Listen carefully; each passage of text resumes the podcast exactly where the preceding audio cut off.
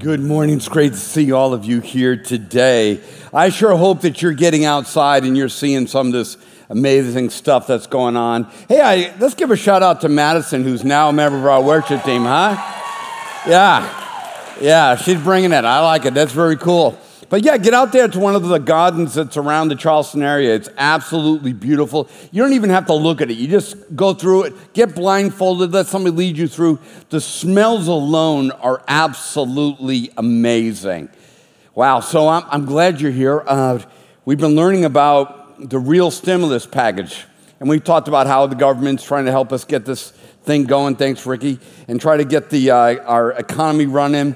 But the idea is that God wants to stimulate our lives. He really wants to kind of get us going. And he, He's invested in something and poured something into our economy to enable us to have better marriages, to have better relationships with ourselves, with others, and with Him. And that is this, this power of the Holy Spirit, is the divine stimulus package. And last week we learned about this concept of grace infused collaboration. Now, I know it's like, why do you make a phrase like that? Why do you make up something like that? Well, when I say something, you guys don't realize I pore over the theological and philosophical accuracy of a statement that I make. I mean, I, I just don't throw them out there and make them up. But it's kind of like I have to make sure it's right all the way.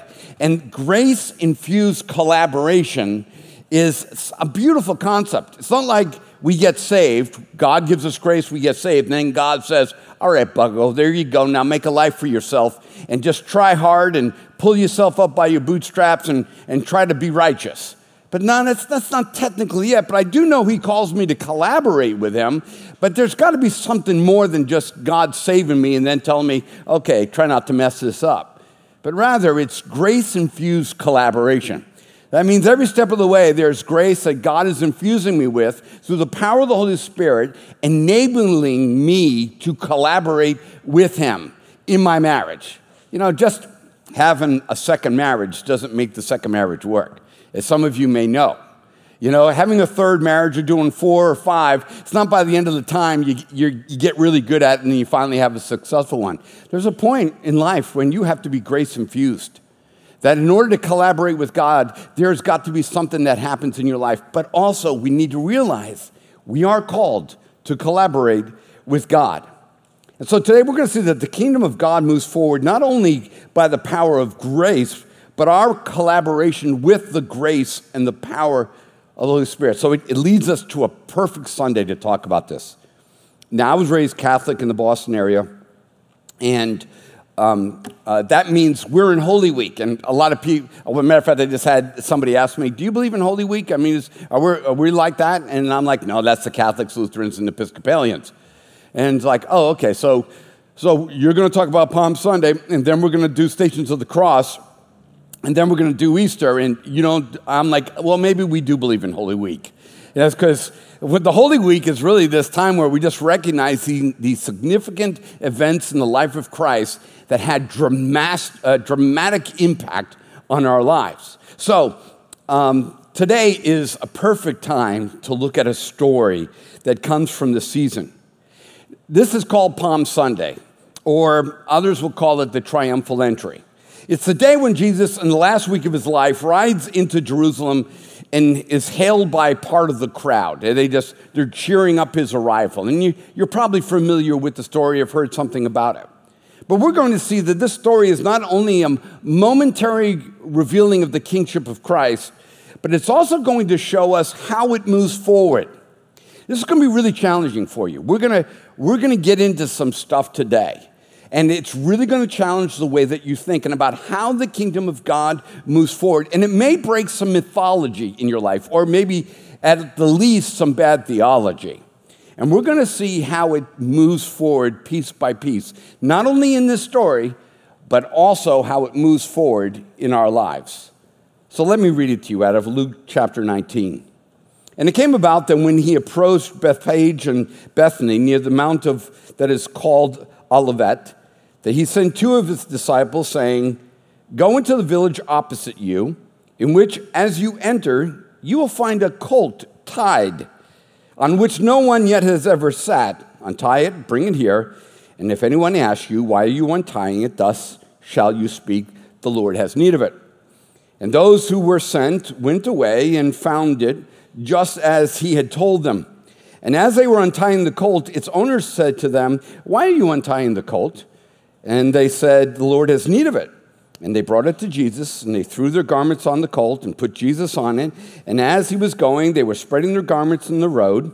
And as he was approaching near the descent of the Mount of Olives, the whole multitude of disciples began to praise God joyfully with a loud voice for all the miracles which they had seen, saying, Blessed is the name of the King who comes in the name of the Lord. Peace in heaven and glory in the highest. And some of the Pharisees in the multitude said to him, Teacher, rebuke your disciples. And he answered and said, I tell you, if these become silent, the stones will cry out. Now, I bet as you're sitting there and you were listening to me read it, that you were fast forwarding through your imagination. And that's what we do. We have this beautiful imagination that God created, and, and that we probably just kind of like, okay, that's right. I know this story. Yeah, he rides in, he's on a donkey, and people, you know, I remember those days back in Catholic Church when they handed out palms when you came in the door, and, and then, you know, me with my seven brothers were poking each other in the eyes with the palms. And oh, yeah, I remember Palm Sunday. Yeah, yeah, that's exactly what that was. And, and so maybe you just kind of like went right through the story, and, and maybe even in your imagination, you were kind of even impatient that I was taking so long to read it because you could visualize it so fast. But what I've noticed is that when you slow it down, you rewind it and play it again, you begin to see something about this concept of collaborating with God. And all of a sudden, you begin to take all, and we're going to see that these all these elements that what we call the triumphal entry of, of Jesus we're all of a sudden going to see that every step that Jesus takes forward moving into Jerusalem is an act of collaboration. So let's take the story again and go a little slower with it in Luke 19. And it came about that when he approached Bethphage and Bethany, near the mount that is called Olivet, he sent two of his disciples. You will find a colt on which no one has ever sat, untie it, and bring it here. Jesus asked the disciples, or two disciples, to step out on faith and to trust him. Now, again, we read right through this and we just don't give it too much thought. They are told to go and to get a piece of property, let's be very clear, that does not belong to them and it does not belong to Jesus. Now, don't hide behind some highly spiritual concept about, well, he owns the cattle on a thousand hills. Well, he does, but he doesn't own that one. And, the, and, and, and he said, if somebody comes out and asks you about it, tell them. And he says, if the owners ask about it, see, he validates the concept of ownership. And he also validates that he's not the one that owns it. So I don't know about you. Pretend you're one of those two disciples. And pretend that somebody just told you, hey, I want you to go in my buddy's backyard and uh, don't knock on the door. I want you to just go in his garage and uh, he's got a Kubota tractor back there. And uh, I, I, I want to put some plants in the backyard, and I want you to go ahead and take it. And, uh, and if, by the way, somebody comes out and say, just tell them I needed it. Now, I don't know about you. I would have a really hard time doing that. I, I, does anybody else here hate borrowing stuff? I hate borrowing stuff. And I hate, I hate just assuming it's okay for somebody to just come and take stuff. I'm the kind of guy who doesn't want to borrow anything, and the thought that somebody would all of a sudden come out and say, Hey, what are you doing? Yet these two disciples, and this is the phrase we're going to hear over and over again, yield their apprehensions and do what Jesus asked them to do. And so, in this moment of appreh- getting this colt, this young donkey that's never been ridden on, these two guys are asked to go into somebody's yard and take something that's not theirs and it's not Jesus, but yet they're just going to trust the Lord that it's okay. All right? Now, I'm sure if we got any lawyers in the, in the audience, you'd be willing to say, okay, this is really, really sounding like theft. And don't worry, don't get nervous. I'm, I'm going to clean all this up, or the scriptures does. See, the next moment of yield comes from the same part of the story, but from someone else other than the two disciples. So the two disciples had to go and, and, and position themselves for Christ's sake to get this donkey. I want you to realize too that when we read a story in Scripture, particularly in the Gospels, whenever a story is told and it's repeated in a, in a situation, it means there's significance to it. Now, I am not in any way saying that there are becoming, it's called dialectical thinking, that there is some part of the scriptures that are higher in authority than other parts of the scripture.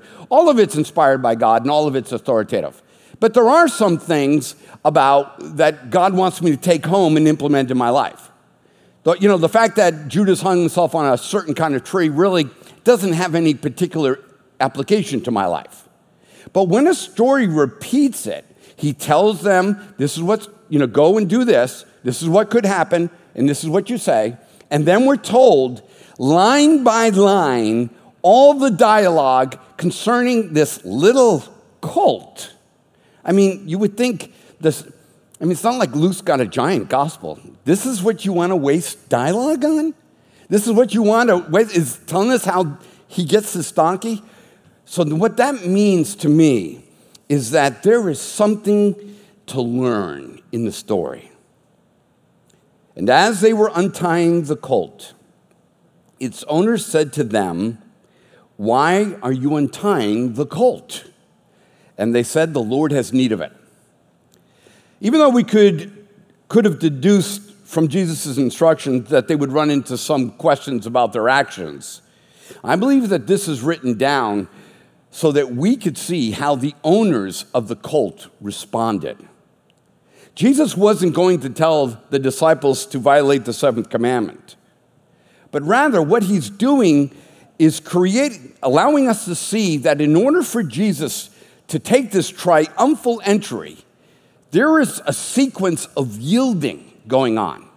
The two disciples had to yield. I mean, remember, Jesus tells them to go into the city that's opposite this other city. Now, why are you going to talk to me about how I'm going to get this colt and what to say when I go taking it? And you're not even going to name the cities because the name of the city is not important. What's going on with the colt is. And what's so important is that we're seeing how these owners respond to the need of Jesus or this request of Jesus. And we'll talk about that more. See, this may be ridiculous to you, but it's how I used to think. I got saved watching Indiana Jones and the hunt for the, the Lost Ark. That was how deeply theological my approach of God was. And so, you know, I'm, I'm not a big reader guy. Movies really impacted me. So when I think about how the kingdom of God works, up until this point, I, here's how I thought it, it operated. Matter of fact, I'm going to show you a video clip on how the moment with this little colt and how they got the donkey and how, in my imagination, it worked out. Let's watch. How long have you had these droids? About three or four seasons. They're up for sale if you want them. Let me see your identification. You don't need to see his identification. We don't need to see his identification. These aren't the droids you're looking for. These aren't the droids we're looking for. He can go about his business. You can go about your business. Move along. Move along. Move along. Did you see in that video clip? You, did you see? It's, it's not very slight, but you see Obi Wan Kenobi do a little bit of this.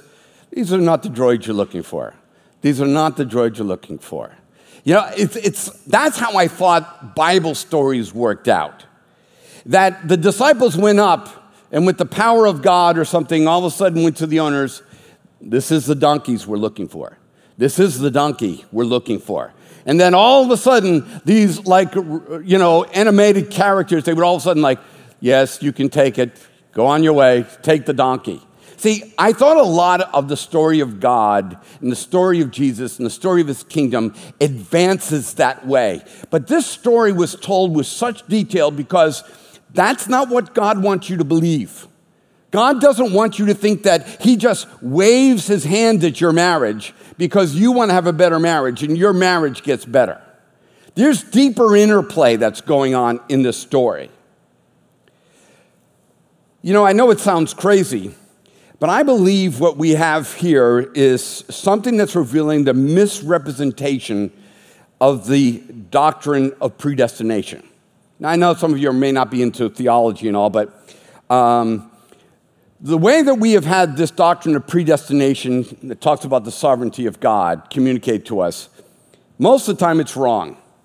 It errantly communicates that God can only get his stuff done by making other people do stuff they don't want to do, sometime like a Jedi mind trick.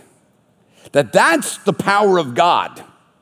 Not not through love bringing people who will voluntarily submit the ownership of what they have to his authority and to his glory, but rather he, he, some predestination determines that you're going to respond a certain way.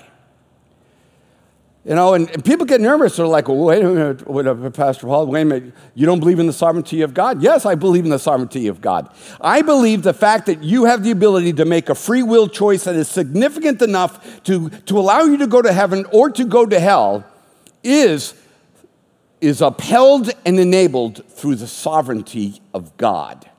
It's kind of like that American flag thing. It gives you a right to burn it or not burn it. It gives you a right to stand for it or not stand for it. It gives you a right to be um, unlawful or to be lawful. And so, in the sovereignty of God, in this concept here, a lot of us have this mentality that, that God just waves his hands and this plan goes forward. Now, I know maybe you're not as silly as me and you related it to a Star Wars movie, but it, how often do you use this phrase? If God wants it to happen, it will happen. If God wants it to happen, it will happen. If God wants my marriage to be healed, He'll just wave His hand and it'll happen. But if it doesn't happen, if God wants me to forgive my wife, it will happen. It's like, really? That's not what's going on. As the kingdom of God is moving forward on this triumphal entry, what we're seeing is not only the sovereignty of God, the glory of Christ being presented, but we have people responding and collaborating with it and yielding ownership to Christ. And with every step of, of yielding goes a step of the donkey. God is not going to steal your donkey. He's not going to steal your tithe. He's not going to steal your free time. He's not going to steal your apology. He's not going to zap you or, or play some mind game with your spouse in order to accomplish and see the kingdom of God take one step forward in your life. It didn't happen that way on this day, and it doesn't happen now. The kingdom of God is advancing on earth as his people yield to his will and his empowerment. God is not looking for robots to program. He's inviting us to be a part of the best thing that's happening in the universe. I'm a NASA guy. I like the little probe going up there and putting a four by four on, on, the, on Mars. That's cool. Four by four is whenever you can put a four by four on a, a, you know, any other planet, I think that's a good thing. You know, but let's be honest. If they find life up there, if they find gold up there, if they find whatever, you know, you and I will still spend the rest of our lives eating, drinking, living, breathing, working, and dying on planet Earth okay? Most of us are not going to ride on the space shuttle.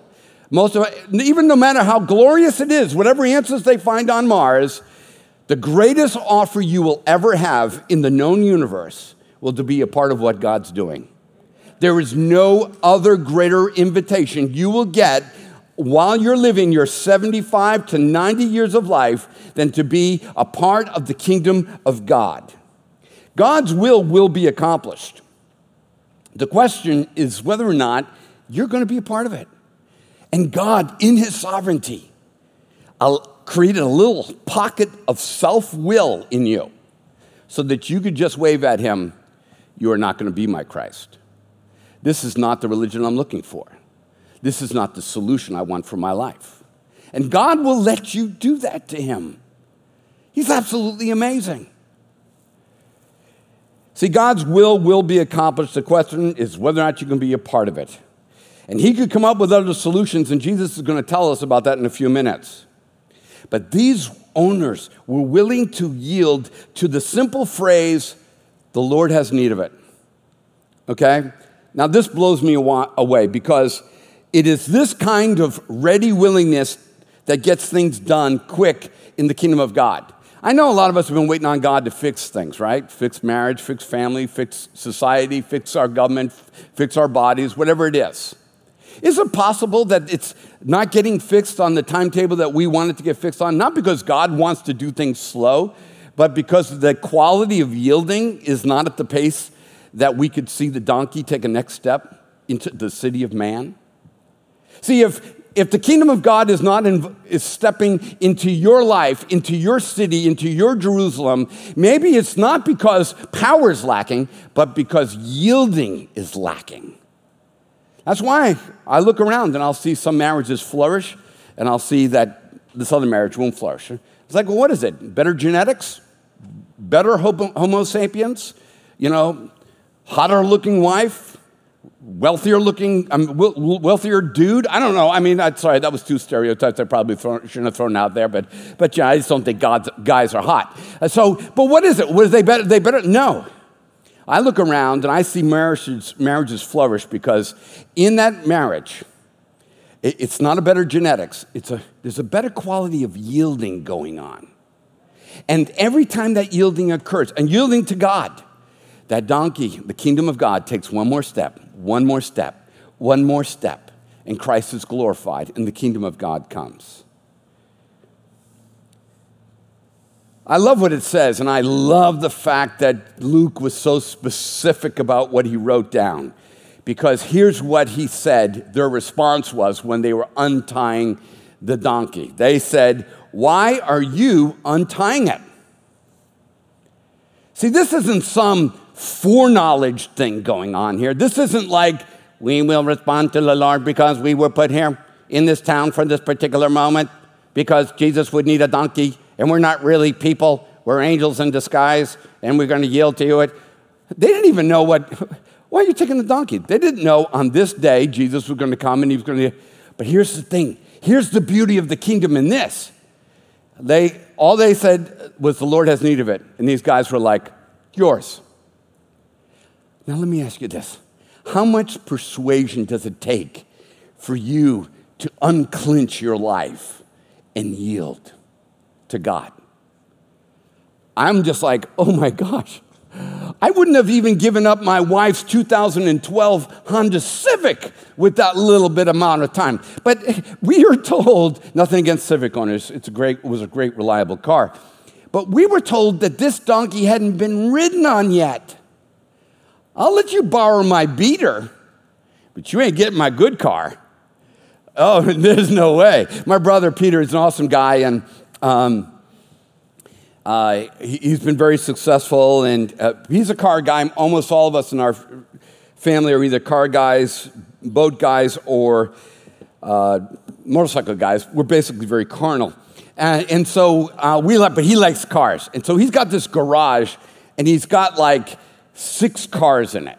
Now he's got one of those ramps that you drive in, then you drive in the next car, and half of the cars are supercars, which means like, you know, 150 more. Uh, he's got a GTR, he's got a, uh, an old Dodge Viper, um, he's got a, got a couple other things that are in there that are absolutely astounding. But I'll tell you what, you know how big that circle is of people who lets, he lets drive his car? It's well that little circle. I mean, you know, I mean, it's like there's a little, and I understand, I totally justified. I get, I get and understand it. But here's this group of people, or this couple, let's say, that when they were told that the Lord had a need, all they said, take it. But you haven't driven it yet. That's all right, doesn't matter. The Lord has need of it. No Jedi mind trick, you know? No threat of punishing them or sending them to hell if they don't yield. No, because we're going to find out that disciples yield to the kingdom of God. And they don't need a lot of persuasion to do it. Hey, the Lord has need of it, then it's yours. So I'm going to ask you the question that you don't want me to ask What does it take you to yield to God? Let me be clear God doesn't need us or the donkey you rode in on. He invites us because the outcome of collaborating with God is greater than the task itself. It always works out better for us to be a part of what God is doing. See, we're created to be collaborators. In the beginning story, we're told that God creates humanity and then he puts us in the garden and we're told to have dominion over the earth. What he's telling Adam and Eve is hey, see what grace has given you, this incredible garden? Now collaborate with me as my image bearers, because that's what image bearing is, is, is an expression of collaboration. God's way. Now I want you to make the rest of the earth look like this part. You like living here? This is your home. You get to work out of this place of grace, and now I want you to collaborate and make the world better. Now, what we're doing is we're burning the whole thing down, and I'm not, it's not a political thing, and then we're turning everything into a parking lot. Then we use it for a mall, and then about 25 years later, we stop using it as a mall. We build a new mall someplace else, we wipe out stuff. And it's like, no, no, no, that's not what it was about. We were called to collaborate with the imagery of God in our lives to see the kingdom of God come. What does it take to get you to yield? You know what it takes, unfortunately, too much? At least in my life? My greatest moments of yielding to God occur when I am shouted out in pain. In pain. It's like, so if you ever had a problem with the, what is the problem, the cause of the problem of evil, and I really have a problem with God because of evil, it's like, oh, God can respond to you and say, well, you know what, I, to be honest with you, I got a problem with yielding. Okay? It's like, you know what's really sad, humanity? Is that you'll only yield when you're in pain. You know, that's not God's perfect design, but it really seems that that's what it takes for us to yield at times, at least in my life. So back to Palm Sunday and the ride into Jerusalem on a shiny new donkey. And they brought it to Jesus and they threw garments on the donkey and put Jesus on it. And as he was going, they were spreading their garments in the road. Okay. All right, before we get too far on the garment things, let's take a look at Jesus needing help onto a donkey. Okay? Second person of the Trinity, you know, spoke existence, reality into existence by the power of his word, and he needs help up onto a donkey. I mean, I just could visualize, you know, you know, the second person of the Trinity trying to get up on the uh, up on a donkey, and and he needs somebody. Okay, I know from other Bible stories that that God can make a donkey talk anytime He wants to. I think he could probably get the donkey to do like one of these numbers you know, where he kind of got low, you know, and that maybe that Jesus could hop on. But I tell you what, why, why didn't Jesus do that? Why didn't Jesus, like when he walked on water, why didn't he just kind of look, you know, look like do one of that Iron Man thing, you know, and then fly over the donkey, scorch its back, and then land on it? Why? Because he knew that inviting us to collaborate with him would do something to us that it was powerful on the human psyche and soul to actually get a, be a part of the kingdom of God. It's like to be a part of what God's doing. And so Jesus, just like when he told John the Baptist, when John was like, dude, I should be baptized, you should be baptizing me. And he's like, dude, I'm just gonna let you do this. Let's just let this happen. Yeah, you know I could do this all on my own, but let's do it because it helps the folks out. See, there's something about yielding we haven't discovered yet. We're in the last eight, um, we've been in 18 months, we've been doing everything but yielding. We've been hiding, fighting. You know, I mean, we need to attack racism, but, you know, I mean, we, we, gotta, we gotta think about life beyond the evils of man. You know what I mean? We can't just, you know, just freak out every time. We gotta, we gotta live. You know, we gotta, we gotta have hope. And if we yield to God, it will begin, it will begin to deal with racism. But you could shout racism all day long and it's not to change the human heart. But you allow a person to yield to the kingdom of God, anything can happen. Absolutely anything can happen.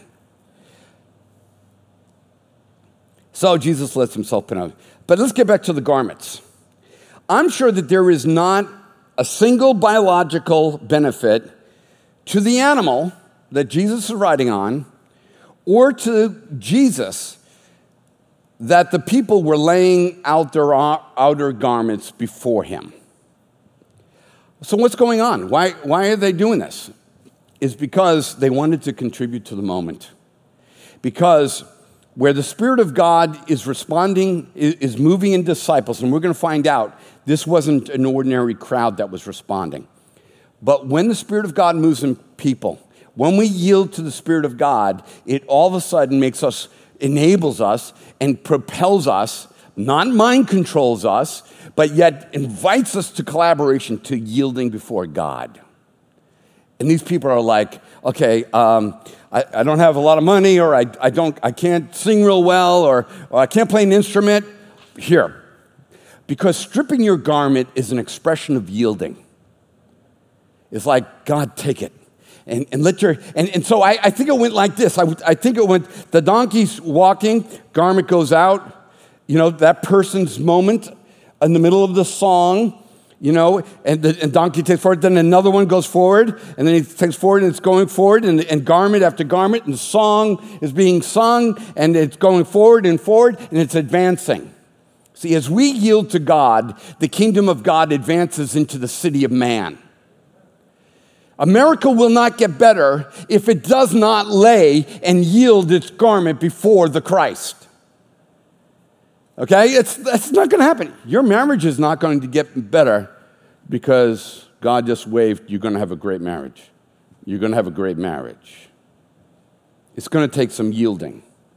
They wanted to contribute to, to the moment. No one made them do it. I was just visualizing with Jesus because I just got a really bad imagination, but I'm visualizing Jesus like riding down on the donkey. I'm sorry, it's probably unholy, especially during Holy Week. But it was like, hey, you there! I see you're wearing a fine knitted uh, shawl that your mother gave me. Lay it here before my beast because I want to ride on it. You know? Did anybody else imagine that? No? Okay. Sorry. You need to use your imagination more. But he didn't do that. It was an expression of the yielding of their lives. Jesus didn't tell them to do that. The expression of the yield turns from garments to shouts. I mean, just look at this two disciples, a donkey, an owner, a garment. Uh, you know, I mean, all this is collaborative yielding going on, and you thought Jesus just kind of power worked his way into Jerusalem against the will of mankind, all mankind. And as he was approaching near the descent of the Mount of Olives, the whole multitude, and here's where this is the caveat, or this is the distinction the whole multitude of disciples, the whole multitude of disciples began to sing praise to God joyfully with a loud voice for all the miracles which they had seen, saying, Blessed is the King who comes in the name of the Lord of the, in the name of the Lord, peace in heaven and glory in the highest. It was not the whole crowd. When I noticed that, I, I never see, I never saw before that said the crowd, the disciples, it all of a sudden made me realize, I was like, wait a minute. If you're waiting for the rest of the world to join the song, the kingdom of God will never come to your life. Because the whole world is not going to sing the song. But the disciples, regardless of what was going on, the Roman soldiers, the Pharisees, all the other people that weren't convinced, they were like, you know, in the middle of the, of the, of the city of man is the city of God for the believer. And it comes through yielding. It was the crowd of disciples yielding to the move of God, and Christ is glorified. But so that you may know, and you need to know this, and maybe as a Christian you need to know this, especially if you're a, a Calvinist, you may need to know this. And, and if you don't know what that is, you don't need to know what it is. And if you know what it is, you know what I'm talking about. but so that you may know that God will protect your civil liberties to resist God. And some of the Pharisees in the multitude said to Jesus, Teacher, rebuke your disciples. And he answered and said, I tell you, if these become silent, and they have the right to do so, the stones will cry out. See, some of the Pharisees refused to yield to the kingdom of Christ. And you know what? What did Jesus do? And all of a sudden they started singing songs and picking up a choir book and, and joining along with the choir. No, he didn't wave his hand over them and get them to sing. No, he's like, listen, I used my sovereignty to endow you with personal significance to make meaningful choices in your life. And the most significant choice you'll ever make in your life is what you will do while this song is playing in your life. I mean, I hate to reduce it, guys, but, but, but life is just a giant a song of musical chairs. And the music is playing for us for 75 to 90 years of our life, and we move along. And what is the name of the song? The song goes like this Blessed is he who comes in the name of the Lord. Blessed is the King who comes in his name. Peace in heaven and glory to the highest. And it comes down to whether or not we yield to that song and join in with that song, or whether we rebuke that song. You see, the disciples were waving their hands to Jesus. Tell this group to stop singing. Tell this group to. Are we shocked by cancel culture? Uh, not cancel culture, but though it's the same thing. Are we by cancel culture? See, this is cancel culture right here. We don't like what you're singing about your Christ, and we're going to need you to shut up. And Jesus says, Listen, that's your choice, but I'm telling you, somebody's going to sing. Okay? Even if it's going to take rocks, oh, the kingdom of God is coming. But I preserve your right to reject it. From the days of creation, God has always endowed humanity with choice, will, and the wherewithal to reject him. Let me be clear about this idea of civil liberties. When it comes to Christ's first entry into the city of man, God honored it. But there is a second entry of Christ into the city of man, and he ain't gonna give a flip about your civil liberties. You are living 75 to 90 years out with your civil liberties as the song of who Christ is plays in your ear, and you get to decide whether or not you yield to or not. You become a part of the kingdom of God and what God is doing. Jesus wants the cancel culture of his day to be very clear in their understanding. The kingdom of God and the kingdom of Christ is real. It will go forward. It does not need you, but it, through his blood, invites you. It invites you to be a part of the best thing that's happening in the universe. Interestingly, this is the second time Jesus has suggested the animation of stones into humans or human behavior. I love the sci fi part of Christianity a little bit, it's, or at least the way that I classify it. But this is the second time. First time occurred in Matthew 3 when the, when the Pharisees were boasting about who they were, but yet not yielding to the Christ. Jesus said, And do not presume to yourselves, we have Abraham as our father. For I tell you, God is able from these stones to raise up children for Abraham. I think when Jesus is, uses that like that, I don't think this is a hyperbole. I don't think this is just a linguistic tool to kind of make an emphasis. Stones crying out shows that God can animate anything. And Jesus infers that stones would yield if they were given the divine opportunity that humans were given. Now, I know some of you are intellectually eye rolling about, oh, brother, he's talking about animating stones into human beings. Well, if you think that's stupid, go back and read The Origin of the Species by Darwin, and I'll show you stupid. Okay? I mean, is it easier to come from a primordial soup, from dust, or from rock? I will tell you this without God, the methodology or whatever it is, it's impossible. Okay? But Jesus is saying, listen, this is not about my ego that I get praised. This is about blessing you by inviting you to be a part of the best thing going on in the universe. Your life is, is the hearing of that one song being played to the Christ. And the question is going to be asked of us, and is being asked Will you yield to the song or will you resist and cancel the song? Now, if you think your prospects as a mortal, finite creature is best served by silencing the song, God preserves you the right to say that song will not play or be heard in my heart. But the song will continue to play.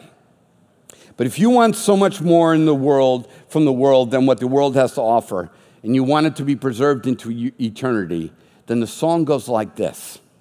Blessed is the King who comes in the name of the Lord, peace in heaven and glory in the highest. So, as we move to expressions, and I'm going to call today, as we move into a moment of yielding, you know, I think sometimes in evangelical churches or whatever kind of church that we are, we just kind of pass around the cup, you know, the communion, and we all kind of like habitually get up and just take it.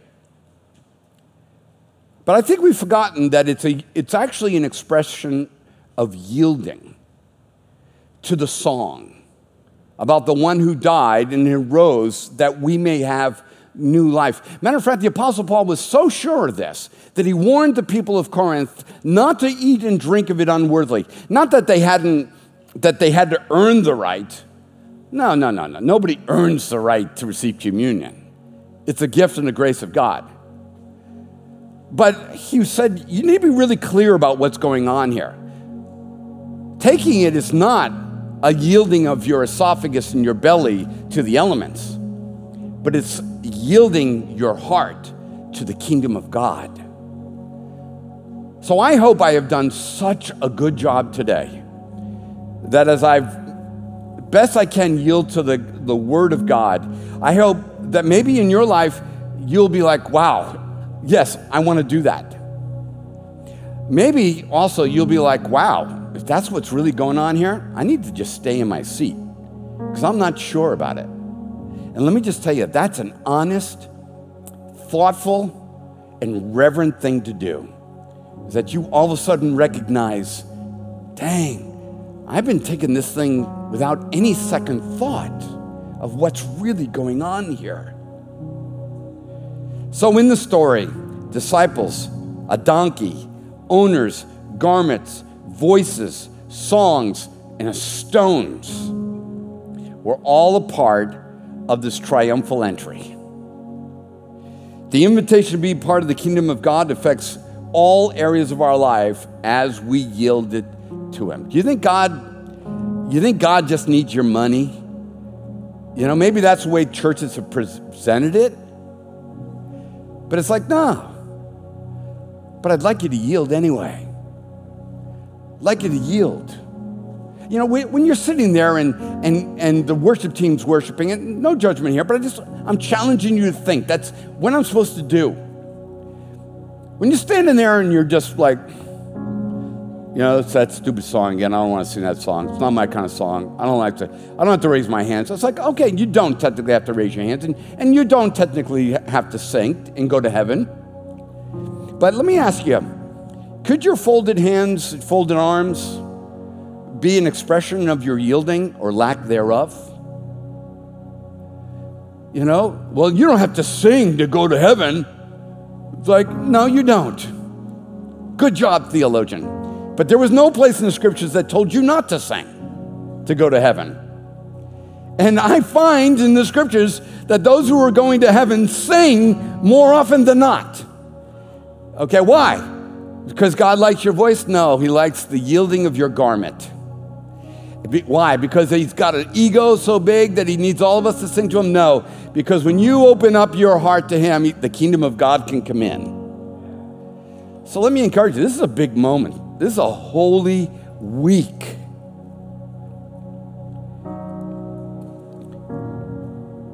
Empowerment in the kingdom of God has never been a problem.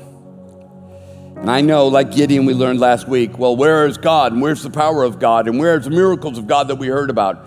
I, I now know there is not a lack of the power of God on planet Earth. We do have a problem with yielding, though. We really do.